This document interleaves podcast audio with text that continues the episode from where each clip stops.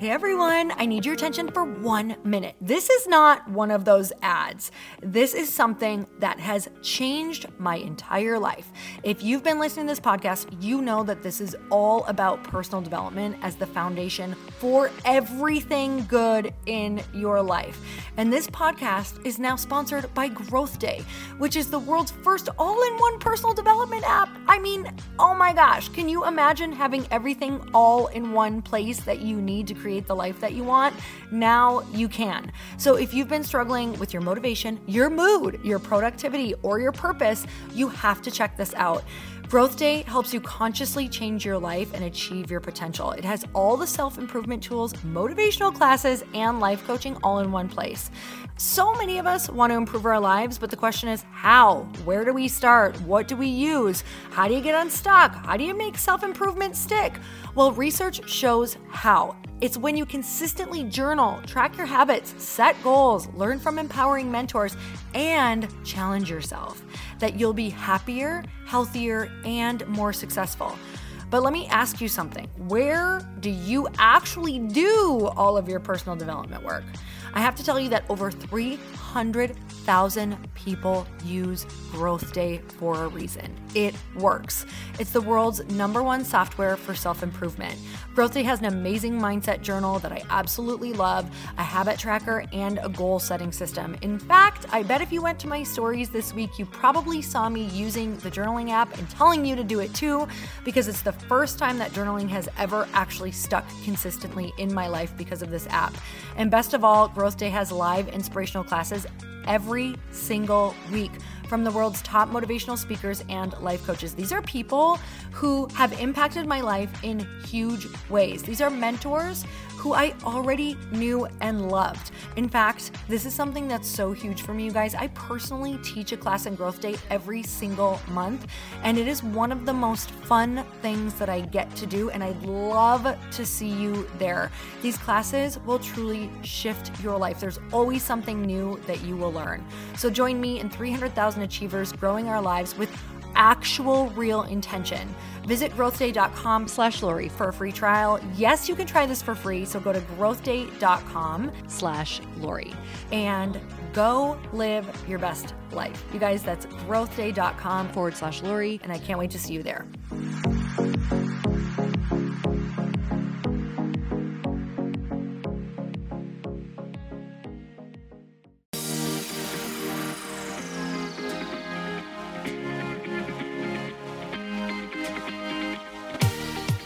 Welcome to the Earn Your Happy podcast. I'm Lori Harder, founder of the Bliss Project, three time fitness world champion, fitness expert, and cover model turned self love junkie, lifestyle entrepreneur, and author. Each week, I'll bring you a guest or a thought that will help you bust through your fears, connect to your soul, and get focused and clear so you can elevate your life, business, and relationships. We don't wait until we're ready for someone to tell us we're good enough. We take what we want and we anoint ourselves.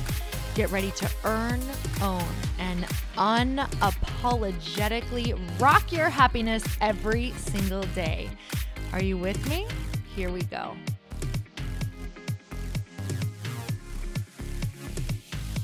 Welcome back to the Earn Your Happy podcast. I'm super excited for you to meet my guest today. Her name is Jana Hawkinjoss, and she is a published author and a full time yoga teacher. And she's also the owner of Inhale Pittsburgh, which is a yoga studio located in downtown Pittsburgh.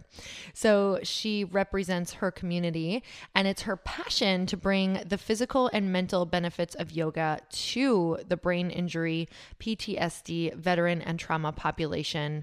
So not only is Jana just an amazing human all around, but she has a special place in my heart because she has been the editor for this book that I have been writing for the last couple years. So she's really helped me pull my message out, get more clear, been there with me, cheering me on. Uh, so I can't wait for you to listen in on our conversation and listen to some of the creative mindset that goes into writing a book, opening a studio, and a whole lot of other stuff. So let's get started.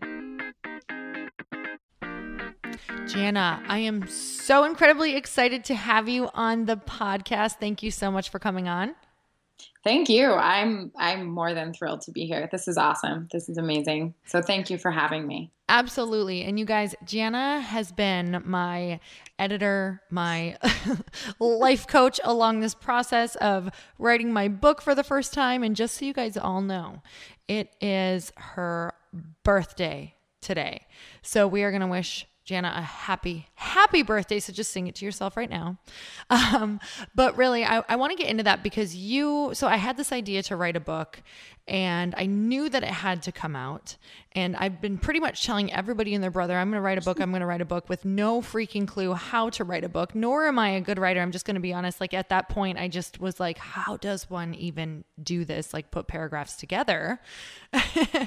and I happened to be coaching with Gabby Bernstein at the time, and she gave me uh, two names. She gave me someone else's name who did not get back to the email, so she's out of my life. Oh, wow. But you were the other one who got back to me, and I'm so, so grateful that you were the one. So tell me about your journey. I want to hear all about your journey to getting to uh, where you are, writing a book, being an editor, all that good stuff. Hmm. Journeys. Um, well, I feel like it's a long one, but it's a good one. And I'm glad you mentioned Gabby because she's a lot of the beginning of my journey as well. Um, I was living in New York City. I was working in magazines, as most of my friends and I were, because we met going to grad school at NYU for magazine journalism. And everything kind of took a lot of strange and different turns than we'd all expected because the economy was not what we expected, and therefore the state of journalism and magazines wasn't. So everybody went in a in a different path, and we ended up having different jobs. And I was working a lot in marketing and advertising, which was fine. It was well and good, and I planned parties and I did cool stuff, and I, I really liked the shoes I got to wear. I know that sounds really big, but like sometimes I think one of the things I miss a little bit because you know now I'm a yoga teacher and I have cool outfits there too. But man, I did love wearing outfits. I I did love getting up morning and doing it. So, not to sound vain or anything, but um, and I was just uh, I was working in magazines and I had a lot of um, a lot of friends and we all did stuff and we all knew people and through those friends I happened to meet Gabby and I met her kind of outside of the scope of any coaching or workshop or anything to begin with. And i just she was just a person like i could totally like vibe with. Like i think we talked about her like i don't know if it was a skeleton ring or a snake ring and horoscopes and we were just like it was awesome. And i was like wow. She's just someone who like knows the path she's going and she's happy and you can tell and she was going after what she wanted. And and then it was probably a couple year no i don't know two or so years later and the whole magazine thing wasn't working out because it was simply I looked at the people who were ahead of me, my bosses or mentors or whatever you wanted to call them, and they were editors and they were publishers and they had great lives and they loved them. But I was like, wow, I that's not where I want to be in five years. That's just not it. So I was in that kind of I don't know, when you're like floating out at sea and you're like, what the heck am I supposed to do with my life? I'm supposed to like it a lot more. I'm supposed to mean something. And I had uh, multiple like friends who were reading. I think it was Spirit Junkie at the time, and I was like, okay, you know, pick that up, read it. Knew Gabby personally; it was pretty cool. She was, you know, publishing her own book, or no, it wasn't Spirit Junkie. It was Add More Ing. Yeah, that was the first one. But um, and it was kind of resonating with me, but it was so hard to figure out how to get in touch with all of that. And um, so I ended up going to her one of her workshops and met a lot of like-minded folk, which were all just kind of like, what are we doing? How do we get happy? And and a lot of phrases at that time really stuck with me. And I'm a word person. I like words. Um, I love repetition and a good list. These are like my things that help me plow through life. But um, one of them was love over fear. And I just started to make decisions that were based on the things that I loved and, and the people that I loved instead of the things that I was particularly afraid of or doubtful that would come true and things like that. And um, the other one, um, oh my gosh, now I'm like drawing a blank, but love over fear and just, um, oh, that's, this is what it was. I, I wanted to figure out how we all have talents. I thought, okay, we're all humans. We're all here. We all have talents. And I'm like terrible at math and I'm really good at water skiing. So those are weird things. And it's not a combo that everybody has. And, um, Um, I'm really good at making like good pasta dishes and terrible if you ask me to bake a cake. It's just how how I roll. So I thought, okay, we all have these talents and and we're all in this world and and jobs don't have to be horrible and terrible. And i hated mine at the time. It had gone to a point where i worked way too many hours wasn't making money to make up for the hours was doing stuff like eating and drinking and shopping to like sort of fill a void that wasn't really happening. And um and i'm sure i can get to this later on the podcast because it, it brings up a lot of of stuff that I hadn't dealt with in my childhood and my adolescence. But to even get to that route, I started to realize that I had these talents and there was probably something that I could do to serve the world in a greater way.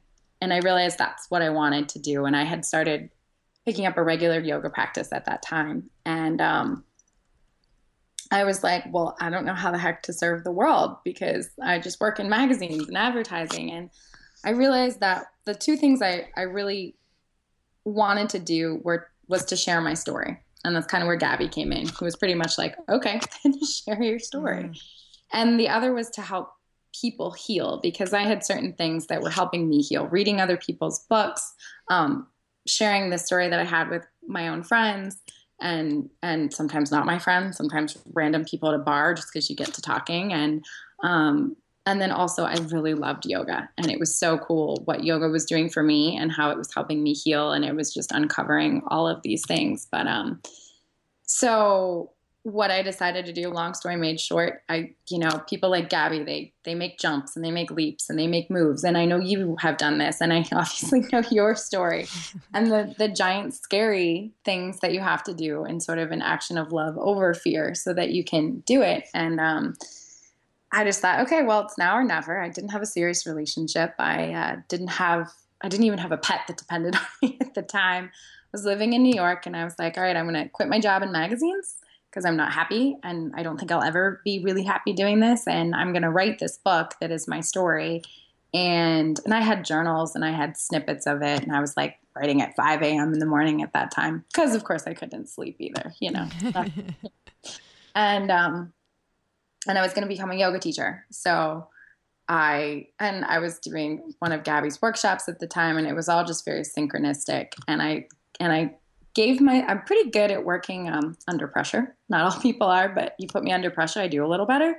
And so I put myself under the pressure of okay, I spent my savings to do this, like 401k, teeny tiny one. It's magazines. It's not get crazy. And uh, I uh, decided that I would write this book that I really wanted to write, and I would become a yoga teacher. And if I didn't successfully do those things within a year, then I would figure it all out a different way. And I would use different talents that I had or revisit magazine marketing because there are all, all, awesome things about it too. Um, and so, sorry, this is just my story is long and we like it. Every every story is long. being like, "Oh, Jana, your mouth never."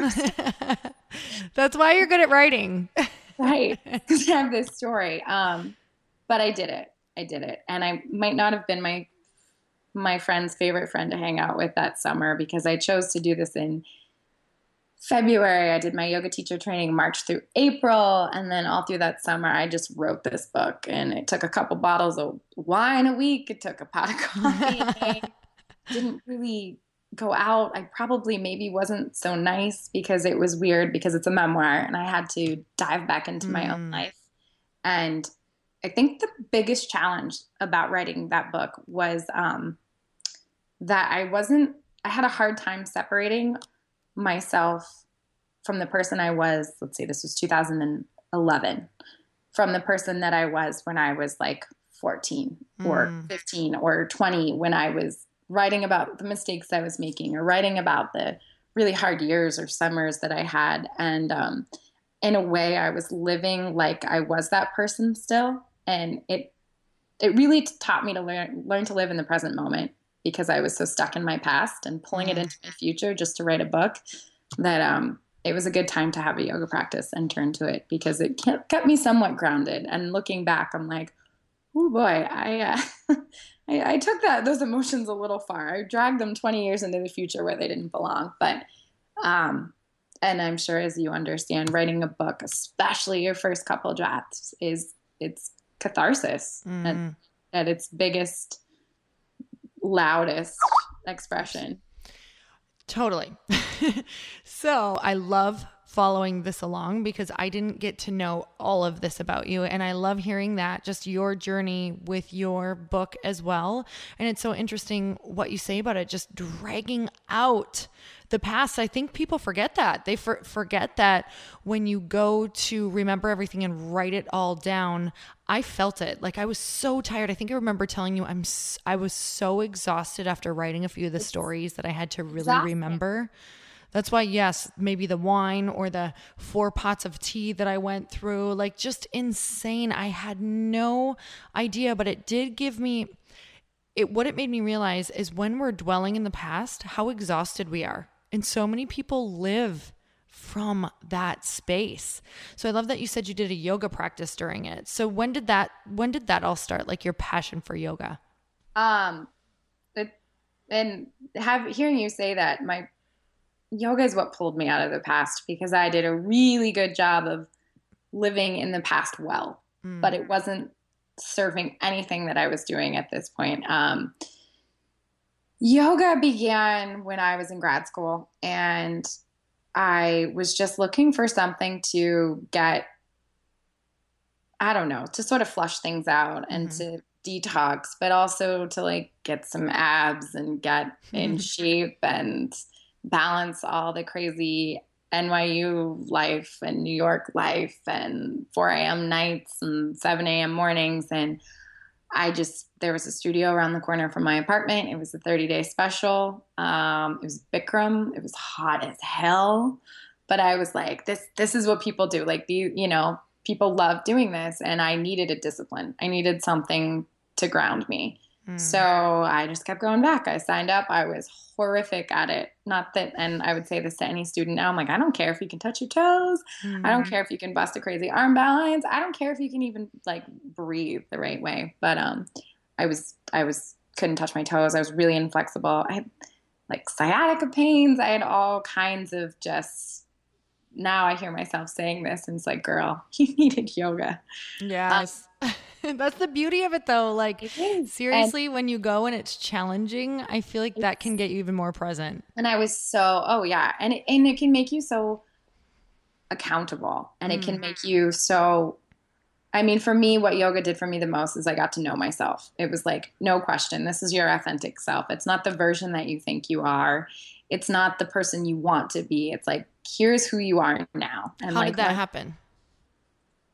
Um, see, stories are so long. I got to know my body, and it had been yeah. a really long time since I've known my body or been kind to it or loved it or looked in the mirror and was like, yeah, you rock. Like it had been years of not being quite, you know, the right weight and dabbling. And I do say dabbling, which is a ridiculous word to use for it, but in eating disorders and just thinking of it as something that's separate from myself, which you get yourself on a yoga mat, it's you, your body, your breath. And there isn't really one that you can turn away from. I mean, you can, but you don't get the same deep practice. And I d- was looking for something deep and disciplined. And it showed me that, you know, I don't, I don't have to hate what's there. I just work with it. Mm. And in doing so, it, you know, it gets past this physical layer. And I was getting past the physical layer. And that's kind of when I started to move away from Bikram because I realized – there was just a heck of a lot more to this practice. And credit goes to one of my bosses back in the day, Nessie. Thank you for buying me a pass to Jivamukti because you opened up my world to new yoga. And um, then it got to be the mental stuff. And to me, it's this, it was just this unearthing of who I was. And first it was physical and then it was mental and emotional. And I, um, so the story of the book and all the stuff is that long story made short is that when I was 14, my dad was in a car accident and resulted in a traumatic brain injury. So I'm an only child. I feverishly love my parents. I had an amazing childhood. They're awesome human beings. And it was really shitty, unexpected, terrifying, uncertain thing to have happen. And my mom's an amazingly strong woman. My dad survived. He's physically pretty okay, but um, the whole thing was his personality changed. Mm-hmm. So the man my mom married is not the man that, you know, we had in our house now. The dad I grew up with, like, didn't really recognize me some of the time. So it was some long and arduous years in the mm-hmm. beginning. And, um, but I wanted to be strong too. And I wanted to just sort of bury that underneath and just, you know, be a normal kid with a normal life, but still connected to my parents. So I kind of made this disparate connection. Like I was there, but I wasn't really allowing myself to feel a lot of the stuff and process a lot of the stuff. And then, you know, like 10 years later, yoga was like, oh, hey, hey, you want to deal with that stuff? Because it's time. And I was like, coming up right here on the mat in front of everyone. Awesome. no, I, want to I don't want to open my hips and open up all my memories and deal with my emotions, but it did. And I'm really thankful for it because the number one thing that that practice has shown me, and it's like 5,000 years old, and is that um, and I people used to say this phrase to me, and A, I never got it, and B, I thought it was just stupid. But people would say it is what it is, and you're like, all right, what does that even mean? Mm-hmm. But truth is, that's what we have. Like our truth is what we have. Our our day to day is the day we have. Like our body is the body we have, and you can change all those things, but they're not going to happen in this moment it's just the actions you take from the present moment and whether it's you're changing your body you're changing your mentality you're changing your relationship with your family it's all possible to change it. It's just you have to know where you're changing it from to get anywhere. Mm. that makes sense so. I love hearing that because just fast forward now, you guys, she has an amazing yoga studio that she opened, and I it's great to hear the beginning because for people who are uh, going on the creative process and really opening a studio is a creative process, especially a yoga studio to visualize, to envision all of that and to know where it came from. It starts so small, right? It starts as just like this mustard seed. It's that it small, starts- but it's like so much faith. And I find this pattern with everything. And I find it with people that I talked about too. And I actually, my dad, who um, he's doing all right. He's a severe TBI for, you know, those of you who know anything about brain injury, but I still get words of wisdom from him every now and again. And he just said to me, he's like, everything is hard and unfamiliar the first time we do it. Mm. And it's mm. so true. And I think a lot of times that tends to stop us because it's that fear that comes before love thing. And mm. so the first time you think, oh, I'm going to write a book, then you're like, no, no, no, no, no. I'm not going to be an author. Other people are authors. I don't belong in that space. Like you, it's really hard to like step into that, that um, not that we have labels, but to step into that mm. part of yourself because totally. you feel like you don't belong because other people are doing it and they're confident in doing it. And and I would think that when I moved to New York, I was like, okay, here I am in New York City. This is like where people write books. And before they wrote books, they didn't write books. So right now, I just haven't written a book. So mm. there's as much potential for me to write one as there is for someone else to write one. Mm. And that's kind of how I've started to see other things happen. Like even being a yoga teacher, um, I was like, I'm never going to be a yoga teacher. That's wild. But all the yoga teachers I had, there was a point when they weren't yoga teachers. Right. And just if you want it and you believe in yourself, and these are like more of my like, like spirit junkie ing nuggets coming up is just one of the things that Gabby had told me because I talked to her a lot about writing this book. In fact, she kind of called me out and she's like, All right, what's stopping you? Like, you know, mm. like just do it. Just do it. She's like, You have a really strong power to manifest things. Now just just do it.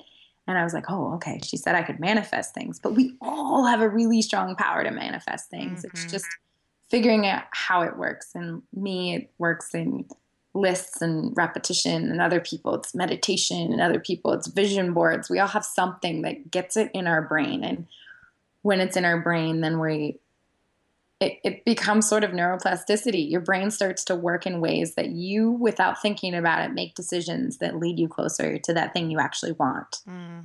or really that feeling you want to feel. But she had said to me just look in the mirror and say you're an author. And i was like I'm not an author. I'm not I'm like I have like half of a manuscript and and so what I would start to do when I figured out what I wanted to do with my life, that whole how do I want to serve the world with my talents, mm-hmm. I would mm-hmm. just kind of test it out in bars and people would say, "Oh, what are you?" And I worked in magazines at the time and I was like, "Oh, I'm um, I'm a writer and I'm a yoga teacher because I was like, practice it. What does it even feel like? And it felt so much better than being like, I work at Harper's Bazaar. No offense, Harper's Bazaar. It was good years. It was fun, but like, didn't give me that same awesome feeling to say that. And to this day, it feels really great to say I'm a yoga teacher. and now an author. Mm, I um, love that. I'm not. I'm like the same way. I'm like, okay, basically, I've pretty much written an entire book, but I'm like, I'm, I'm a, yeah, yeah I'm, oh, yeah.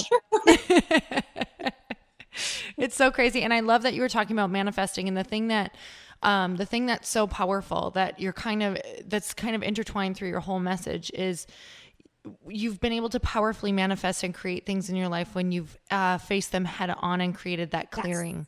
So, like yoga created that clearing for you. Um, you know, really confronting different things. Uh, it, it's amazing. People don't realize that when we're carrying that heaviness and we're not being present, you can't actually get things to manifest because all that other stuff is taking up too much space. Yes. Yeah. I'm, oh, you said like so many things that I'm so all about. Like, creating space for ourselves. So clearing out and getting clear. And I also think one of the things that we as humans do because it's comfortable, and I think a lot of yoga is it's not necessarily working outside of your comfort zone. Like I will infrequently say to students like, "Okay, now, you know, step outside of your comfort zone." It's more about being getting comfortable with what is uncomfortable. Mm. And and that's where I like to work from because it's not you don't like circumvent the things you don't want to deal with and you don't ignore them because they're not going to actually go away. They'll just resurface in a totally different fashion. Um, you can't um, you know, you can't like I can't think of a word I'm looking for, but you you can't like smash them up and like run you have to work through them. You have to figure mm-hmm. out why they're there in your life, why this happened, and if you don't figure out why, then you figure out, okay, how do I change how I feel about this thing? Because it's not going to go away. And that was a lot of yoga and, and working with my dad's, me working through my dad's accident because for years, and like I saw it was so difficult for my parents. My dad lost all his friends, his job, his life as he knew it, all the stuff that, and I'm an advocate for brain injury. So I talk a lot about it all the time and speak at conferences. So in this world, you have these, this this one event that changes everything about not only one person's life, but it's a lifelong condition and change. So it changes everyone else's life. And it just mm. becomes like very unfair. Like, you know, like how dare that thing happen? So I spent years thinking how unfair it was and how angry I was. I was just angry. I hit it up, I hit it well, and I I had a fun life and I did fun things, but like on the inside I was just angry and I was doubtful and I was fearful that you know it was never going to be easy and all these things. And and gabby more gabby but she is kind of the the crux of the beginning of my journey um is that she has this concept of a tiny mad idea. And and we worked we talked about that a lot in a workshop that i did with her in new york city and like hundreds of other women. And and the tiny we were supposed to figure out our tiny mad ideas. And it was so baffling to me because i was like well, everything was good and I had a great childhood. So, what possibly could be this concept that I'm hooked onto that's that's not allowing me to move forward? And when I was a little kid, I was a wimp. I was like a super wimp. I like didn't want to jump in the water. It was too cold or that was too high and I was just a little girl and my dad was always, you know, helping me get through these things, but his his mantra, if you will, was, "Oh, life's not fair. Like get over it. Life's not fair." Mm. And he was giving that to me in a positive way like come on it's fine we're all good like it's you know sometimes life's not fair but it can be fun or it can be you know whatever and i mean he taught me how to water ski when i was six like skis were like like monsters to me mm-hmm. basically but i did it but what i kept along way too long was this concept that life wasn't fair so I mm-hmm. had it like ingrained in my brain that my life was not going to be fair and it was always going to be hard and it was always going to be challenge and and yoga and self work and all that stuff, I was finally like, oh my God, I should start saying my life is fair or it is these things. And it's just that shift. My brain just needed to shift out of that. And I needed to stop trying to figure out why the accident happened or, you know, um, like why our family, all this stuff, because that's the whole, it is what it is. It, it happened. Mm-hmm. And it was the biggest thing that I had to move through, not around, not under, not over and once I was able to move through it, it was like clarity on the other side. Oh, we and, can just live in the why. When we live in the why, it just I, is a stopping. Why is stopping? It's not a through. sometimes it gets you to a point, yeah. but it's like my mom will say to me sometimes, which wise and wonderful woman that she is, but like don't keep asking the same question and expect a different answer. Take the answer you get and move on. And she's so right. And i think we we get in a space where you're like why? And you want to hear the answer you like. And sorry sometimes you don't hear the answer you like. Mm-hmm.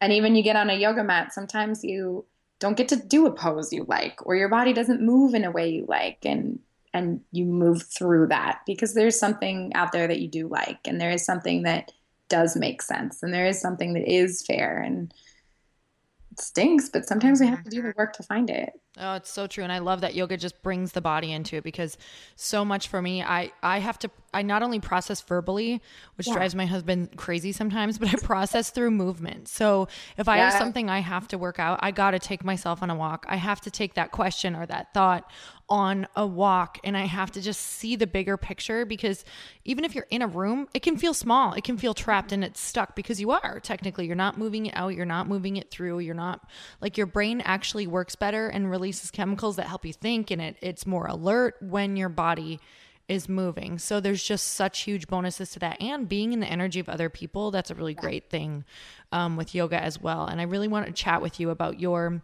just about the creative process. About before you had written a book, you said, well, I had never written a book before that, obviously, because it's new. So how did you know where to start, what to do? Um, how to write because so many people are listening to this right now who want to write a book or want to start getting out there, but they just don't know what that process looks like. And for me, I was the exact same way. Yeah. Um, you just do it. I know that's like not what anyone wants to hear. Um, and I, I liken it to yoga again. It's such a great analogy for so much of life off the mat, but you just show up mm-hmm. and you don't have to know what that looks like. And you don't have to know that it's going to match the way someone else does it. And you don't even have to know if it's successful.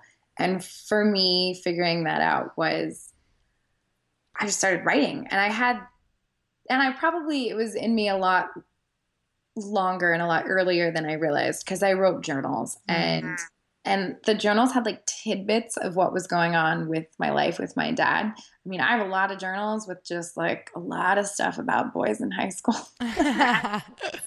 boys in high school in outfits, but then there'd be this one thing like about my dad or my grand something having to do with the brain injury, and I kept them. I mean, there were times when I was going to throw them out, and so I started to realize that I just had this story I really wanted to tell. And I think the key to writing a book, and and I did take some novel writing courses, so thank you NYU professors for bringing that actual like literal clarity to how do you structure a narrative and why does someone want to read it but just you figure out what your story is that you want to tell and you don't have to have perfect words for it.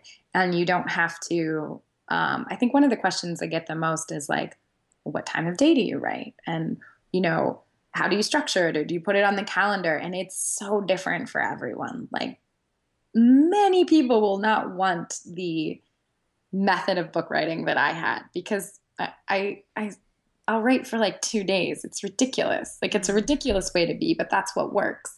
So you can't judge the weird stuff that works for you. And you just put words down on paper or you put words down in a blog that you might not even ever post because you have to start to get it out there and then read it and see what it looks like and and and write through the catharsis of it. And it doesn't mean you have to have a memoir to have something cathartic. You could be writing nonfiction and your feelings are coming out through your characters. No one else has to know that. Um, you have a book like yours, which is is full of anecdotes, but it's still you're sharing the lessons you've learned. So you're going to go back through all of that stuff. But it is you just you show up and you're okay if you hate what you put on paper. I can or well on on the screen because it is 2016. but um, and you and I have talked about this. Like you might throw like 75% of that away. Mm-hmm. And that's why I have a folder on my desk called Sad Cuts because it's mm-hmm. really hard to, as we say in journalism, kill your babies. Yes, the phrase is kill your darlings, but let's be real like they're your babies. You create them and they're this beautiful sentence or this thought you had and you think you're gonna you're gonna have it the whole time and and it's gonna work wonderfully and it just might not. So it's a big process of letting go too.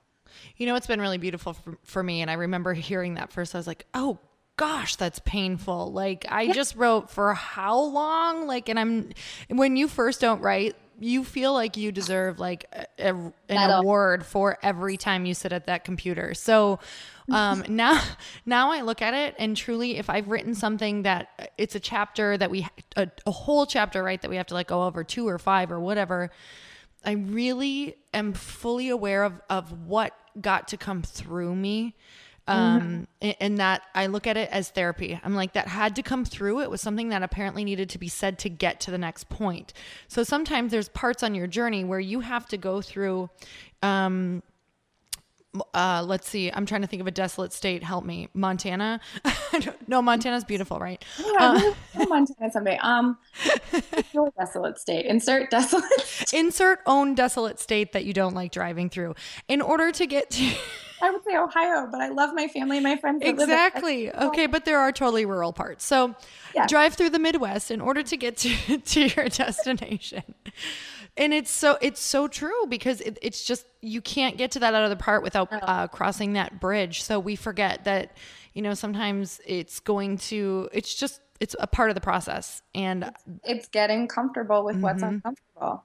Yes, and it's it's and um, it's one of it, for anyone writing. My my biggest biggest writerly advice that came from my professors is show don't tell. Mm. And we can tell stories all day long. We can we can pretty much like tell the reader what the emotion is and what the character did or what the person did or how the story is supposed to feel and all of these things but the most powerful thing is just write the facts and let the facts bring up the feelings mm. because that's where I think all of our truth lies in these these circumstances and occurrences in our lives. And I can tell you, you know, I was sad, or I can just write down what made me sad. And you can be sad, or you can empathize with me, or you can sympathize with me, or you can have no idea what that's like. And it it gives so much, I think, more credibility to your writer and so much more freedom to your reader, if that makes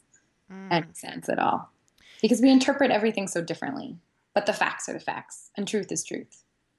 That's true. I, I, I think I learn the most when I'm reading something just through obviously somebody's story. Sometimes they don't even have to say a word. We can put ourselves in that in that position. And I know there's so many people out there who are like, well, I don't feel like my story is important or I don't have a story or whatever that is. So to those people, it's funny because they, I mean, they do and it's needed right? Especially if you have that hit right now in your heart where you're like wow i really feel like i want to get this out and i think i want it to be in book form or ebook form or blog form.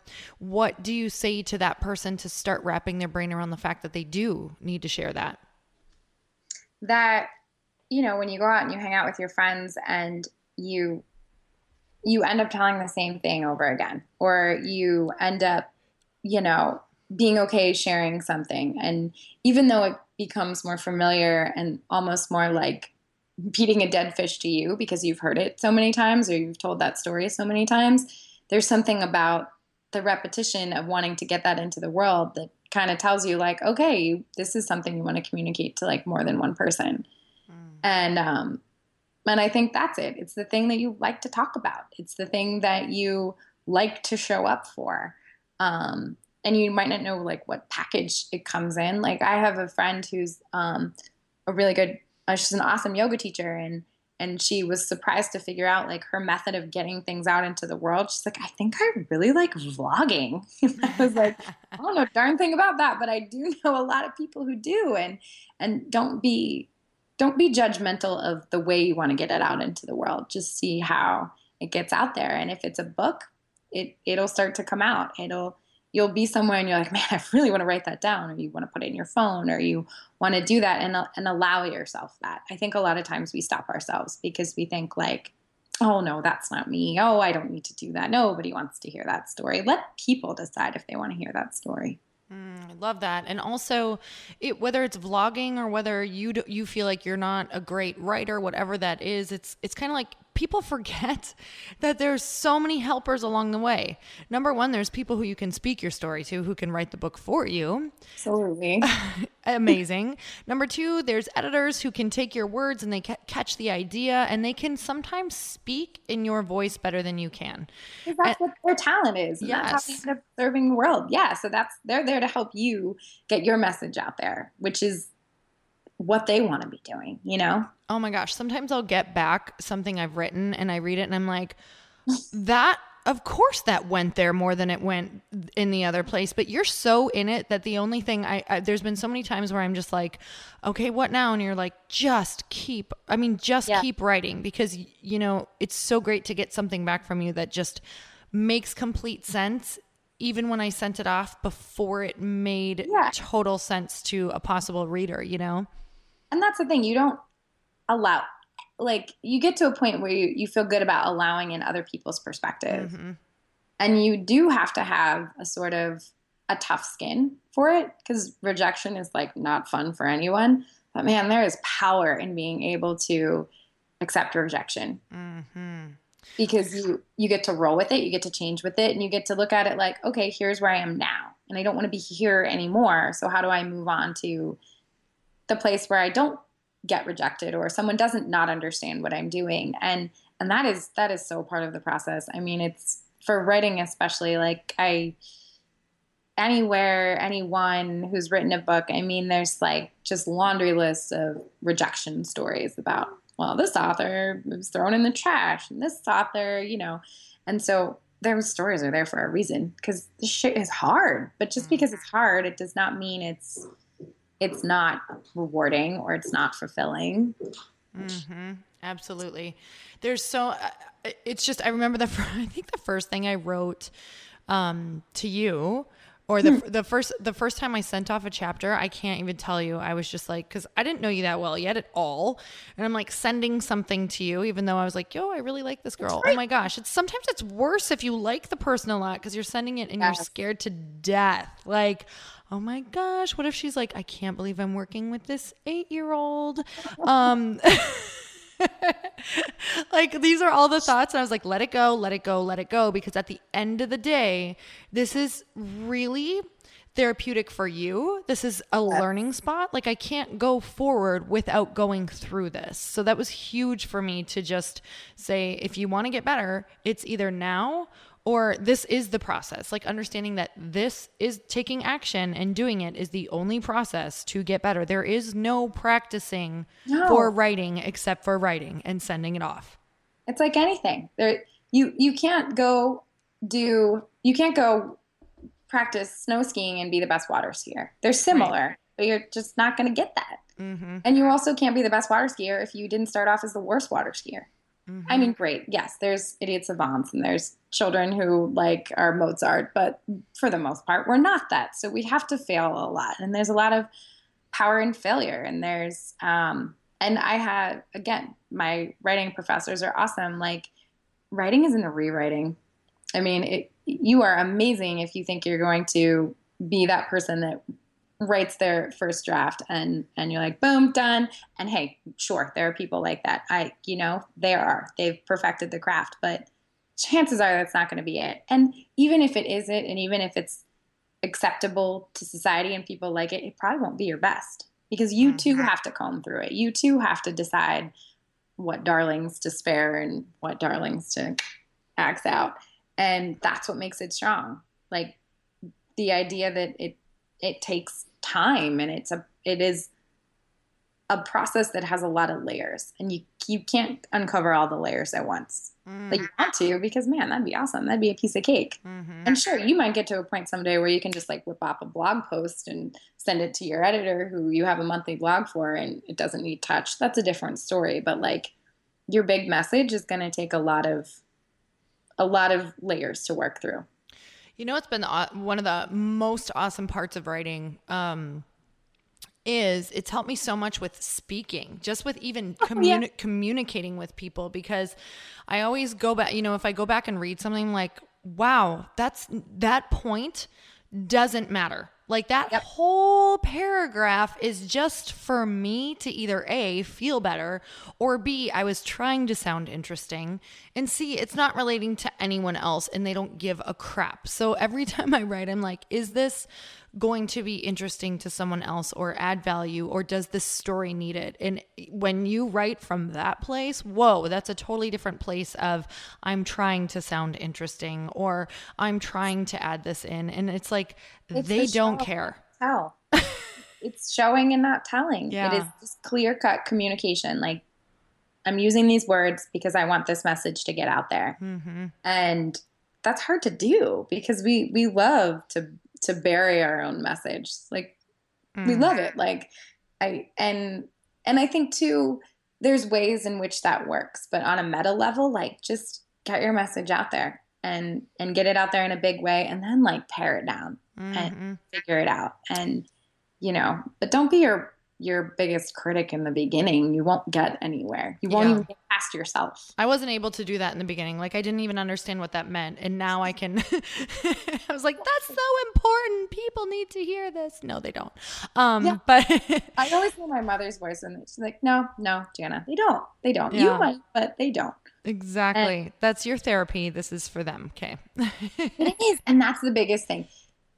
I, I turned in my first draft of a, my first chapter because it was our assignment for novel writing at NYU. And it was, I took the class because I wanted the professor, not because I wanted a novel writing class and I couldn't fit him in other journalism classes. And, and I was like, oh, final assignment, first chapter of a book. I have a book. This is perfect. I did it with one of my um, still really good writer friends today. She's, you know, we we both hung on to this writing thing, riding it till the end. But um, and she also had like, yeah, I have an idea, but I had like an idea. And she was like, yeah, I, this could work.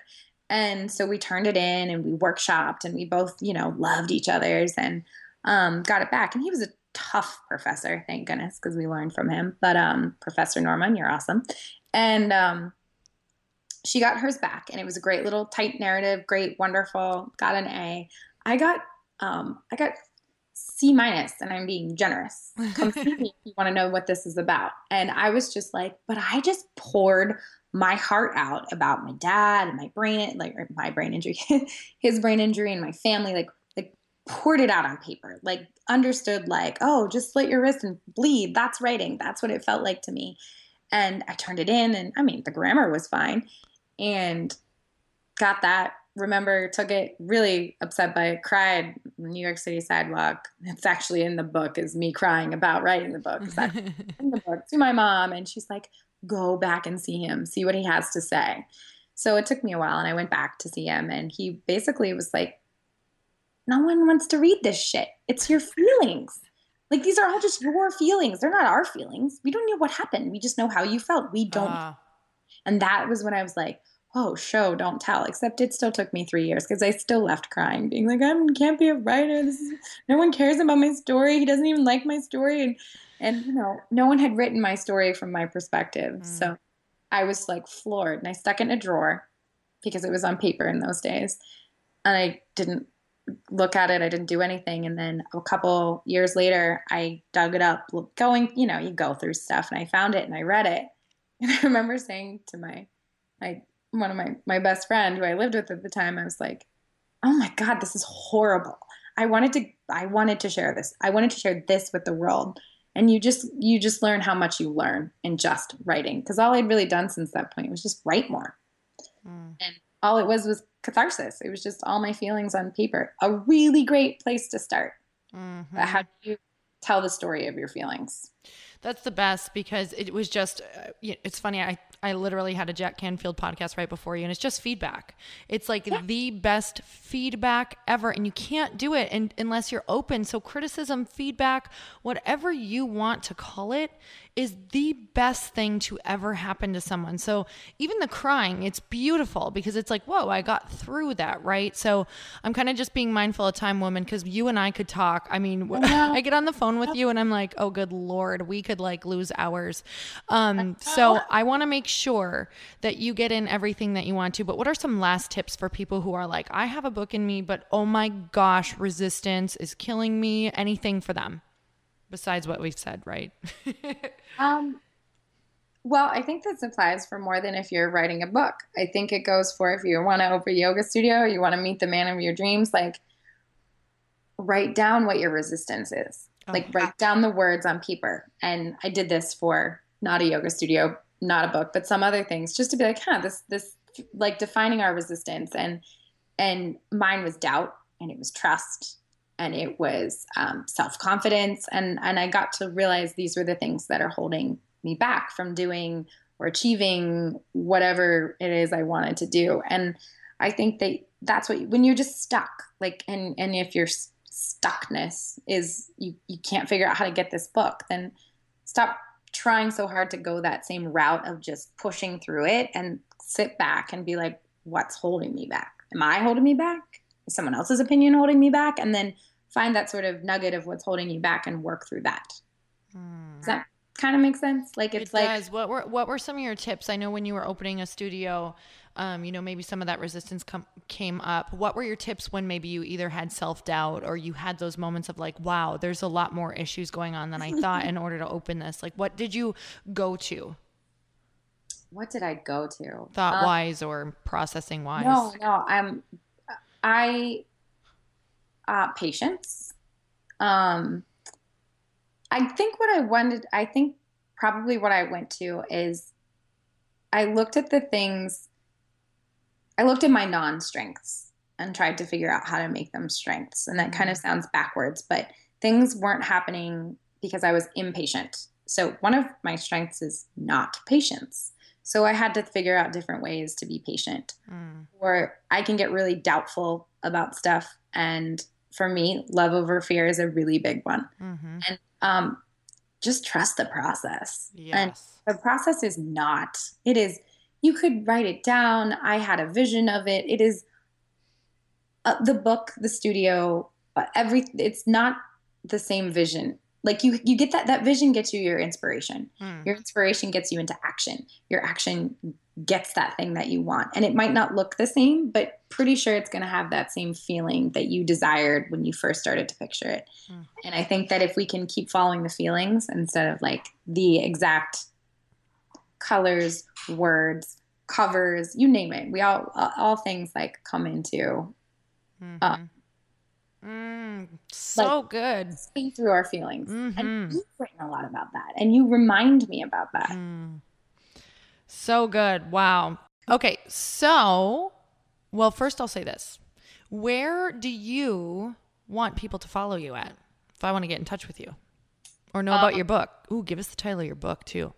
He never liked cake. Mm and I, I can't tell you why because my father's like don't give people the title away but it's on page 144 if you buy it and want to skip to why the heck is it a brain injury book about cake mm. um, so he never liked cake and then i have a second book which is called move feel think which is um, a beautifully illustrated guidebook for 20 yoga poses that bring out the physical mm. because i went through that the emotional because i went through that and the um, the cognitive benefits of a yoga practice. And it's really a book that I wrote for my dad because yoga has helped him tremendously. That could be a whole other podcast. Mm. Um, but it's also a book that um, ends up as I as I was writing it, it changes shape, it changes form. It is not what I thought it would be. It's a great book for beginners. It's a great book for um, someone just going through the trauma and trauma takes so many different forms. It does not have to be an incident. It doesn't have to be something that the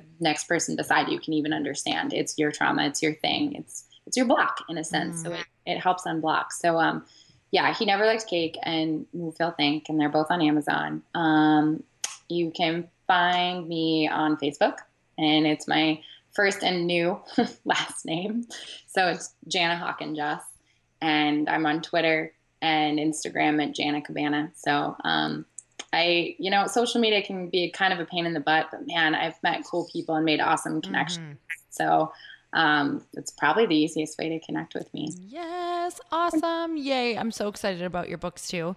Um, all right, are you ready? You have 30 seconds on an elevator with someone. 30 seconds, and they look at you and they say, "How can I make myself happy?" What do you say?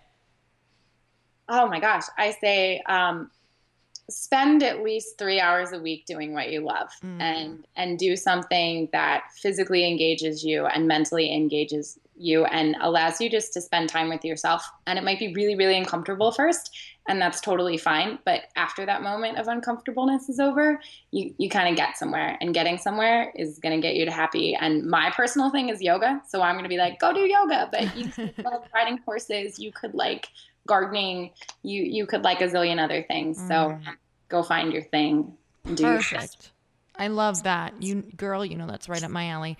All right, you guys, thank you so much Jana for being on. I so I, I'm so grateful for everything that we've been through I'm together. So grateful. I'm so grateful to like we know each other and you come into my life. It's it's awesome. It's connection is such an awesome thing. It's everything. All right, you guys, if you love this episode as much as I did, make sure you share it, you tweet it, you shout it from the rooftops. And until next time, earn your happy. Bye, everyone. Thank you guys so much for spending this time with me on the Earn Your Happy podcast. I am so glad that you stopped by. If you could take one second to share this episode with someone you think would love it, that would be absolutely amazing, and we would be forever grateful. Also, please leave us a review if you feel so moved by going to iTunes and leaving us an honest thought, an honest comment. Tell us what you think. Tell us what you want to hear more of. It would really help us out on our journey to helping thousands and thousands of people. Until then, don't forget to earn your happy. Thanks again, guys. Bye bye.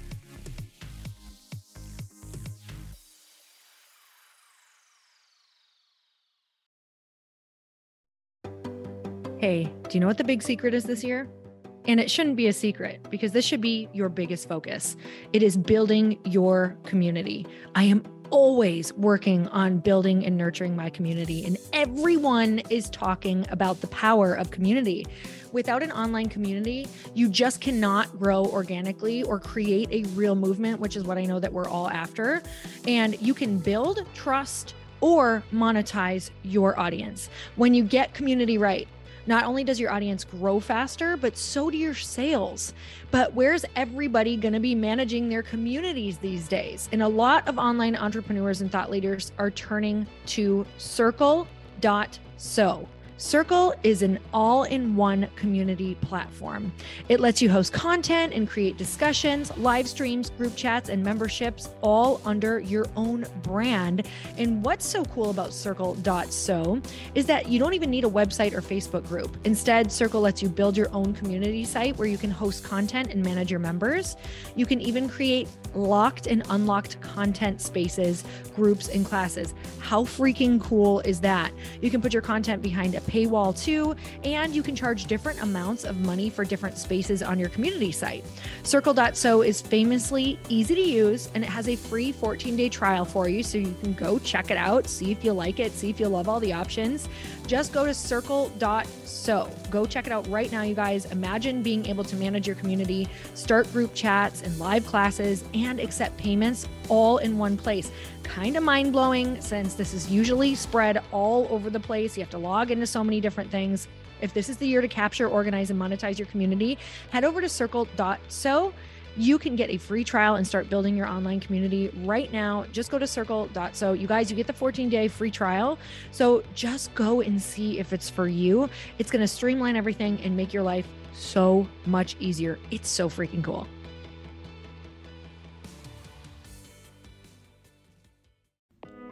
Hey, all. I'm so excited to share with you Earn Your Happy is now part of GrowthDay Podcast Network.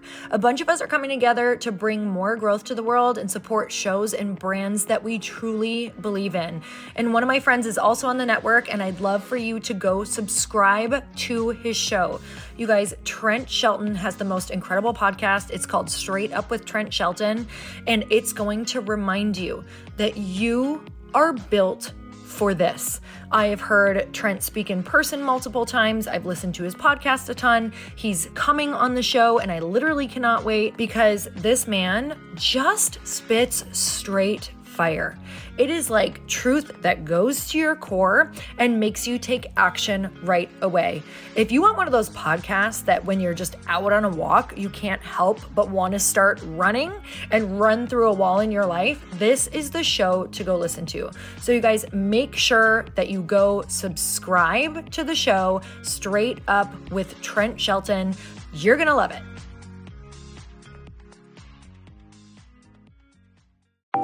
Want to know a huge secret to my success? Okay, not only my success, but just about every single person that I have interviewed on this podcast who is successful has this in common.